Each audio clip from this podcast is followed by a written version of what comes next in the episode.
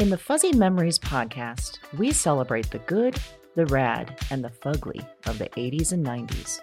We're three latchkey kids who made it out alive. And in each episode, we break down all the culture that popped, one year at a time. Whether it's the birth of legends, I'm Lyme disease free today, and I have Whitney Houston and MTV to thank. or audacious moves. Imagine also the, the poor Golden Gate Bridge. You turn 75 and people have a party on you. Yep. I don't want that. or even confusing PSAs. And the stop, drop, and roll. I mean, we would. I assume Yes. as an adult I would catch on fire weekly. All the time! We've got a take that will make you laugh. We've also got thoughts on all sorts of random phenomena and the most unmitigated of golf. Why sharks can't be trusted, people can't be trusted, and rivers can't be trusted. it's collusion. It's of the highest degree. Uh huh. You were counseling me to start my remarks with, first of all, bitch. That would everyone in that room would have snapped to attention. It's going to be basically coffee lids, shark revenge, and then maybe like Matt gets. God, we need to do something about him. join us every other Wednesday to celebrate the hits, the misses, and the misfits of the weirdest decades. If I could tell my 14 year old self from 1990 that I would be eating in a cheesecake factory in, In Beverly Beverly Hills. I'd be like, "We did it, we, did it, Joe." We did it. Listen and subscribe to Fuzzy Memories on Apple Podcasts, Spotify, and your favorite podcast platform.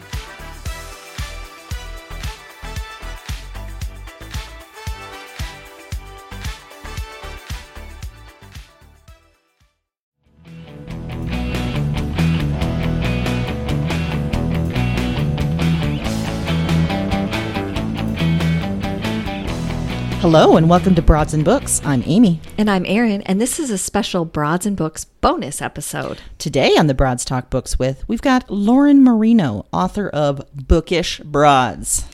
We recommended her book and also just love the kismet here. Broads. Broads. She's talking Books. about broads. Broads, books, bookish broads. Yes, it was meant to be. It was. And we talked about what it means to be a broad, how book editing affects her reading, her love of Dolly Parton, which that was, I Come mean, we can talk about that for a long come time. on. Yeah. And what she's looking forward to in pop culture with quarantine past us. We put all the books and other things Lauren mentions in the show notes so you can add them all to your TBR pile. And now here's our interview with Lauren Marino.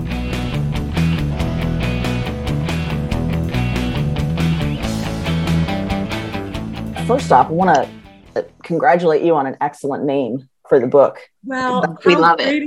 that? Yes, I, I mean, I love it. I came up with this, and then I found your podcast, and it was so exciting. I said, "Ah, we obviously all, you know, think alike. Broads and books, bookish broads. You Yes. are the epitome of bookish broads, And broads is such a great descriptor right? for the kind of women that we like. Right. Yeah. 'Cause Originally, you know, when I first wrote the proposal for this to give to my agent, I called it "Bookish Broads and Literary Ladies." And he was Ooh. like, he was like, you know what? Let's just get rid of the literary ladies. It sounded a little too prim, bookish. So I was like, you know what? You're right. Bookish broads. Yeah. And they all, even though they might appear prim and proper, um, like literary ladies on the outside, if you're a female writer, you are a broad on the yes, you inside. are. Yes. yes. because you have to be brave and you have to be courageous and mouthy and ahead of your time and not really care what other people think too much or else you would never be able to get your words on the page You'd Absolutely. so And to do something that people are not asking for and sometimes actively telling you not to do, you have to be mm-hmm. a broad. Yes. totally Agreed. Thinking about you as a young person, a kid, or a teen, Yep. do you remember specific books that spoke to you particularly? Oh yeah. I mean, you know, I, I was like, I was always, always reading. I was always obsessed with books. You know, I was that kid. My mom would read to me before I went to sleep and before I could read, as we do. And, um, you know, I couldn't read yet, but I would just like, so I'd read the same story over and over again. I just memorized the books. So I could just recite the books, which I think a, a lot of kids do. and I'm sure there's all sorts of educational studies about how that makes you sc- school ready or whatever. Um, but I was always, my mom was a member of the Book of the Month Club, and I was so hungry for books that I would just pull, like, by the time I was 10, I was pulling books off of her bookshelf and Mhm. reading books that were probably wildly inappropriate, but that I didn't even know were inappropriate because I was so naive, like it just went totally over my head. But, you know, in, in my own age group, I certainly, I mean, I, I loved, loved The Secret Garden. Mhm. I loved A Little Princess. There was just something about those, you know, those stories about these girls and hardship and overcoming it and finding ways to, you know, to be in the world. And the last of the really great Whangdoodles, I was obsessed with, which I don't even like that. Julie Andrews wrote that book. But at the time, I didn't even know it. And it's a children's book, and it's like a fantastical tale. And I, you know, I just loved it, full of imagination.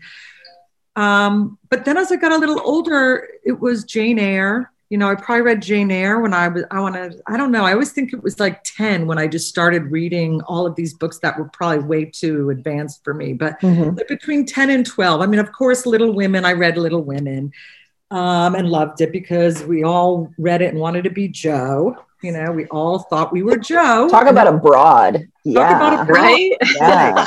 right and then and you know and then like learning about uh, like studying in depth louisa may alcott for bookish broads to to see how you know how i mean we saw it in the most recent version of the movie like v- movie version number seven but mm-hmm. the fact that she didn't want there was no marriage in the original story and that the publisher said but the woman has to get married at the end of the book um, and Louisa May Alcott never got married herself. So it's like, you know, roles of what, we, anyway, I always, you know, I always wanted to be Jo and I always wanted to move to New York and be a writer just like she did. And, you know, pretty, that's pretty much what I did, but it was a long road. Mhm. Um, and then, you know, and so, and Jane Eyre was, uh, you know, just Jane plain underdog.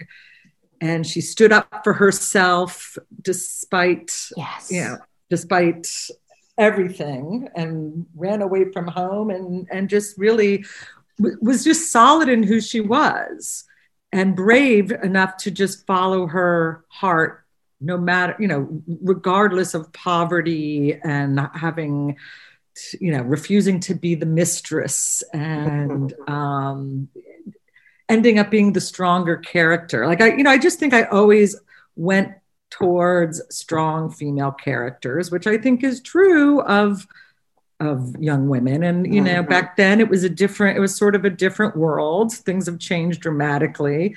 Um, I mean, I'm not that old, but it, you know, it was a very, it was still a very different time.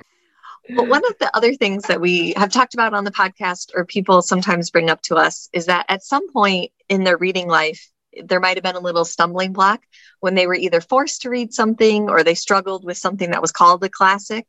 We've talked a lot about ours being Moby Dick. Is there a classic you remember struggling with? I mean, Beowulf. I mean, when it's in old English, I think that's a bit of a struggle, a challenge. It's big of a struggle. Yeah. Yeah, for Um, sure. It so- sounds like you you you took on some classics at a pretty early age and really Yeah. got into Yeah. it. Yeah, as That's- long you know, as they. I mean, the thing yeah. is, I was I read a lot of classics when I was younger. Mhm. Um, I, I was always a voracious reader. I was a geek, a book geek for sure. And I, you know, I was I was in AP English in high school, and so whatever we read, I had probably read already. Mhm. I mean, I would say like even maybe Fahrenheit 451 or Animal Farm or 1984 were not my favorites. I mean, I like Fahrenheit 451 because of the whole book burning thing, but I'm not, you know, I'm not really a science fiction or politically, you know, I love satire, but I I think maybe Animal Animal Farm in 1984 were a little over my head, and It's a lot to ask of young kids. yeah, That Mhm. stuff. Yeah. Yeah. it is very involved. But that was probably that was probably high school. But you know, then in college, I was an English major. Um, I did study 20th century literature my senior year and i did I, a lot of those books i mean i would say almost all of the books in my 20th century literature course were written by men and i shot you know I, like I, in other courses i read flannery o'connor and eudora welty and willa cather um, I, and i can't even remember what what those uh, electives were. I chose specifically electives that had female writers in them. Mm-hmm. It was not easy to find. And the 20th century literature, you know, it was Joseph Heller, it was Ernest Hemingway, it was John Dos Passos, it was Steinbeck. And I'm just not in love with all those guys. Just never was, and and they don't speak to me. Even Hemingway. I mean, there are a couple short stories of his, like The Hills with hills like white elephants that I mm-hmm. absolutely love. But like as far as reading their novels, I'm just not. It's just not there for me, and it's yeah. probably either too macho or it's about war and i don't want to read about war unless it was the civil war and you know like I, I, just think i you know i of course i am a woman i always want strong female characters and female perspective so those more macho guy books just you know don't do it for me for sure. Do you mm-hmm. think that you know those the strong female characters or any other books that you read when you were younger? Do you remember reading any of them and thinking, "This is what I want to do. I want to be a writer"? Well, certainly Jo in Little yeah. Women, mm-hmm. but I mean, I like I'm the one that at 10 thought I could be a professional children's writer and sent away to go join this thing, which was, and they sent me a very nice note back, like maybe you have to, why don't you wait till you're 18? You know, like why don't you wait till you're a grown up? Because, but I, I get, like, I think I just always had that, I always wanted to be a writer, or yeah. I always was a writer. Like I have journals and journals and journals from every period of my life. And I've always, like, even when I was walking to school in grammar school, like I would, it sounds like narcissism run amok, but really, I, I like to look at it that it was more of a creative mindset, like you're kind of born with but uh, like I, I would be walking to school and the birds are you know it's like boring it's just walking to school on the suburban sidewalks of new jersey but there were I, I, imagine like there was a voice or a camera or like a, a voice omniscient over me in the clouds that was narrating the story of me walking to school even though nothing interesting was really happening but like focusing on the various details. And like so it's just like I, I and i've talked to i always thought i was just a weirdo but as I, I like i've talked to other writers uh, and I'm I'm lucky enough to work with writers all the time, and a lot of writers say that they did that too. Mm-hmm. Like they, it's almost like you're the outsider looking into, you know, you're an observer. So I just think I was just born that way. Now, learning the skills to be a good writer is a whole nother story. Oh, for and, sure. And then, of course, as an adult having to support yourself and your family. And i'm a single mom and like trying to you know like i can't really make a living as a full-time writer. Yeah i work as a book editor and then i write my books when i can. And the times when i can sit in solitude and just immerse myself in in writing are the happiest times of my life but it's oh. not an, like I, I it only happened it happens rarely like i had yeah. a summer or i had a year when i wrote a book called what would dolly do which um, is all about dolly parton and that was like a whole wow. six months mm-hmm. of just sitting there writing about dolly parton and researching her and i don't think i was ever i was like this is happiness at last i finally found it and it's me by myself with you know dolly parton records and internet and interviews. And then the same thing with Bookish Broads. I sat there for six months and just immersing myself in all of these stories behind the storytellers, all of these women's challenges and passions. And yeah, I I love research and I love writing, and it's just, but it, it you know, it's not my full time job, mm-hmm. unfortunately, mm-hmm. because it's just not financially viable for most people, I think. Yeah. Yeah. Yeah. yeah. definitely. Well, it sounds like thinking about your reading life now, that you you know probably have a wide range that you read as an editor. Um, is there any books that have surprised you recently, or that you really enjoyed? Yeah, you know, I like I'm sometimes b- because I work in publishing and I publish nonfiction. Mm. Like I'm reading all the time, Mhm. and so much of what I'm reading is, I mean, I'm either editing manuscripts that are in the nonfiction area, and a lot of them are, you know, they surprise me. Sometimes they surprise me by how bad they are and how much work they do. Like, oh, why did I do? Why did I sign this up? And you know, but but I know from having written, I have great in, em, sympathy, empathy. I don't know. I like, it is so hard to write that I understand everybody needs an editor. So for me to read, like fiction is my pleasure and my Mm. special happy place, but it's I have to like I block out specific times several times a year when I'm not working or when my workload is less. To me, people who write fiction are like magicians. I know that they're not because I know they work really hard at it, but it's like there's a there's like a sixth sense. There's almost like a psychic ability or like such a deep level of sensitivity to see into human nature and to see into where we're at culturally to be able to write about it in a beautiful resonant way. It just kind of it always it always surprises me Absolutely. especially after I've been writing and I've been working so hard at it. And then I pick up some amazing novel and I'm just like, what? Like, I will never do this. I will never be able to do that. You know, like it's just, Yeah. some people are just so gifted and, t- you know, it's, it's, so that always, it, it doesn't surprise me because I've been reading my whole life, but I guess after writing my own things, it surprises me. Absolutely. Mhm. Well, I imagine, yeah, as you were writing Bookish Broads, that happened a lot. And, you know, as we mentioned, we recommended it in a recent episode and we love the, the synergy, you might say, yes. between yes. our names. Um, when you were conceptualizing the book, when you were writing the book, do you think there were specific authors or books that inspired your your process and your your uh, final book? Well, I, you know, I started, um, you know, with nonfiction, you write a book proposal. So I had to write, I wrote a proposal and it, it, like, you know, like these ideas sort of come to like, I know like they're, they're brewing and they're percolating and I can feel them coming. But then when it, when it, when it finally comes to me, like, this is what it is. Oh my God, it's bookish broads.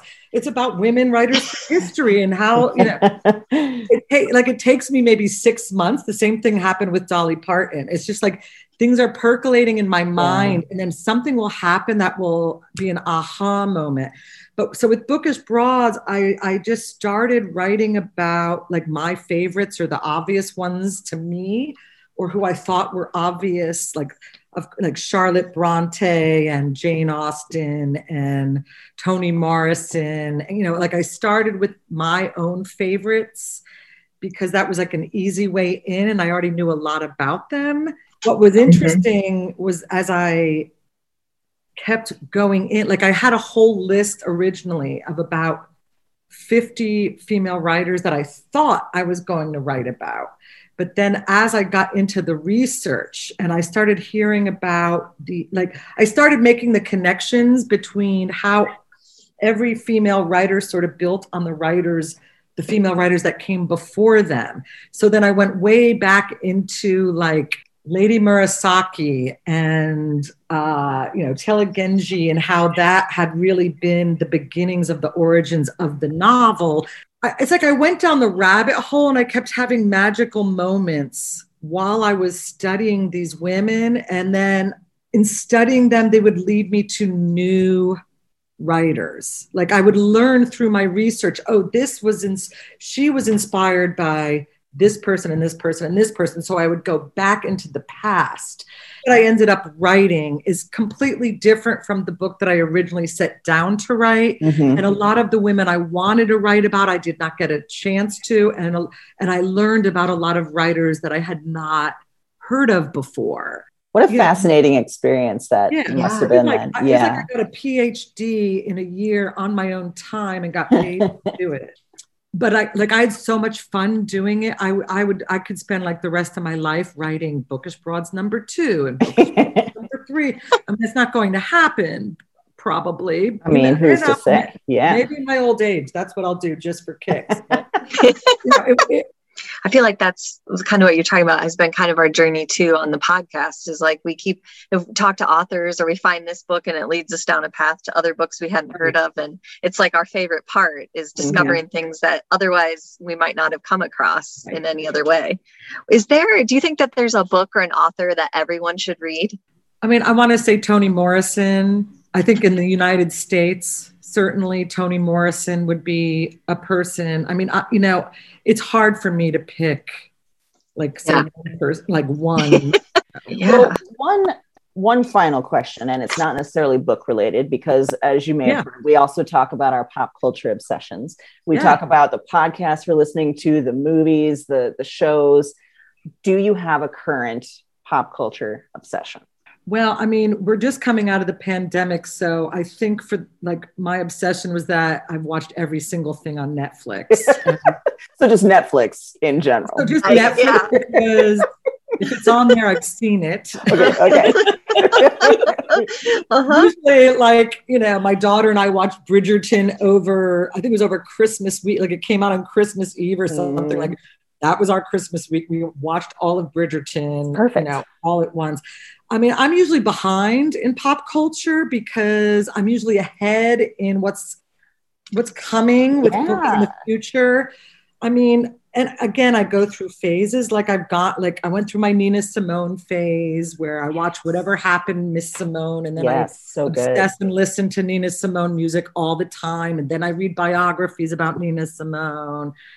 I mean, currently, I don't like when I went through my divorce, I was obsessed with Jack White and I listened to Blunderbuss like over and over and over again because that was his divorce album.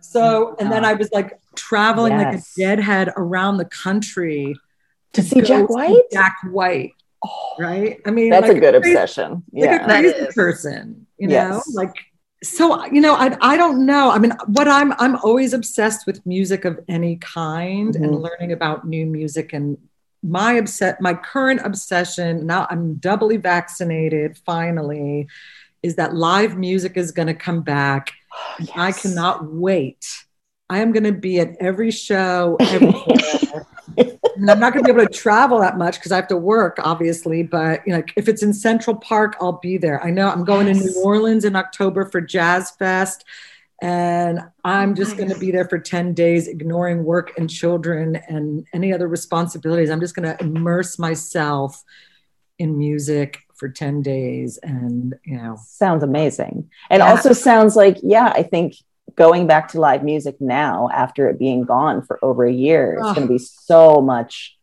right. richer and yeah It's like a i mean, for me, live music, it's like I have epiphanies all the time. And I have like, it's like a spiritual religious experience for me. Mhm. I mean, that's how like with, with what would Dolly do? I mean, I was obviously I was obsessed with Dolly Parton for like two years of my life and I'm still obsessed with her, but in a different kind of way, you Mhm. know? Um, That's and a I think the whole obsession. world has been obsessed with her for the past Yes. year so. So. Yes. yes. Yes. Very much.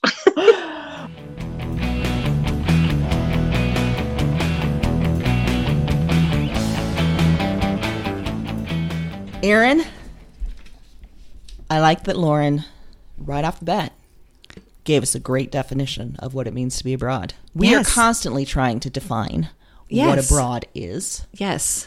And she helped us with saying, you know, a female writer has to be a broad, Has to be a broad. which I'm I'm all for. I like mm-hmm. that idea. Yeah. Mm-hmm. I like to keep our definition and lines around it a little loosey goosey. Absolutely. And I, but I like, I'm, this comes right in. Yes. This fits. I like and it. loosey goosey so that we can continue to define it as as things change Yes. and morph and okay, mm-hmm. great. Yeah, mm-hmm. I mm-hmm. agree. I like that she did what we did and read books that were way too advanced at way too early Yeah, I really really felt seen. Yes. Yeah, I didn't um really I, I pulled some books from mom's shelf, but also uh, the library where Yes. you're just un, unsupervised. And the librarian says, "Yes, you can read this entire book on the Holocaust. Nine year old, go for it." Yeah. Yeah. Do it. Do it. Why not? I also like that Lauren wrote a book about Dolly Parton. She sure did. Yeah. And I'm here for it. Yeah. Uh, she's a nonfiction book editor, and she talked about how she has to really parcel her fiction for certain times of year. Which would be really tough. It would be. There's so many times where I'm just feeling a novel, Yes. And nonfiction isn't going to do it. I know. Yeah, that would be very difficult. I've often wondered that about editors or people that are really immersed in the book, how to balance your own personal wants with your professional. That has to be very difficult. Yeah, literary agents, book editors, it must be Yeah. difficult. Um, I like that she basically admitted like her pop culture pick was Netflix, and she finished it all. Yeah. And pa- I think we can all feel that Yeah. a little bit. Yes. Yeah, yeah. just- just that sums rifled it on through. Right. Just that got it all. up. Mm-hmm, Um, I love that she mentioned how much she loves live music. She's got a trip planned. She's excited this summer and fall to get out there. We were all feeling our vax selves, and Yes. like I'm going to get some live music in my system. Do it. Do it. Yes. Sweaty watching live music. Yeah. See, that's not a thing for me, but she was really excited. So It used to be a huge thing for me. These days, I'm just, uh, it's not, it's not as great. But Mm-hmm. Yeah. yeah, it was a big thing. Well, guess what? We will be back next Wednesday with our regular weekly themed episodes. in the meantime, happy reading.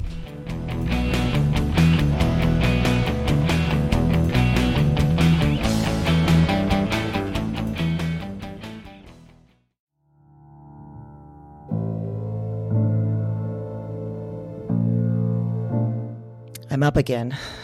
Same night, another dream. Before trying this recording thing, I didn't remember much of anything of these dreams. I didn't remember much of, from any of the women. And one night of doing this, and it's broken things open. The dreams are they're in me and they're they're coming out of me and Talk to me. I am not broken. I am the most whole, most real. Cause their despair. I cause their despair. I wait for the word. I wait for the word. Witch. Witch. Witch. Look at the madwoman in her cage. She was a woman with holes inside her. That was the heaviest factor, the final evidence, the heart of the issue. Somehow, you understand this. You. You. You hear me. Wherever you are, whatever this is, you. This isn't a dream journal anymore. It's not. That's just it's just fact. Eh, because now this is this is some sort of record. What are these dreams? Maybe there's a better question. Who are these women?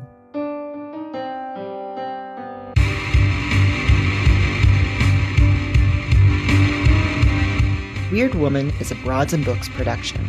All nine episodes are available January 10th. Listen and subscribe to Wyrd Woman on Apple Podcasts, Spotify, and your favorite podcast platform. That's W Y R D Woman, wherever you listen to podcasts.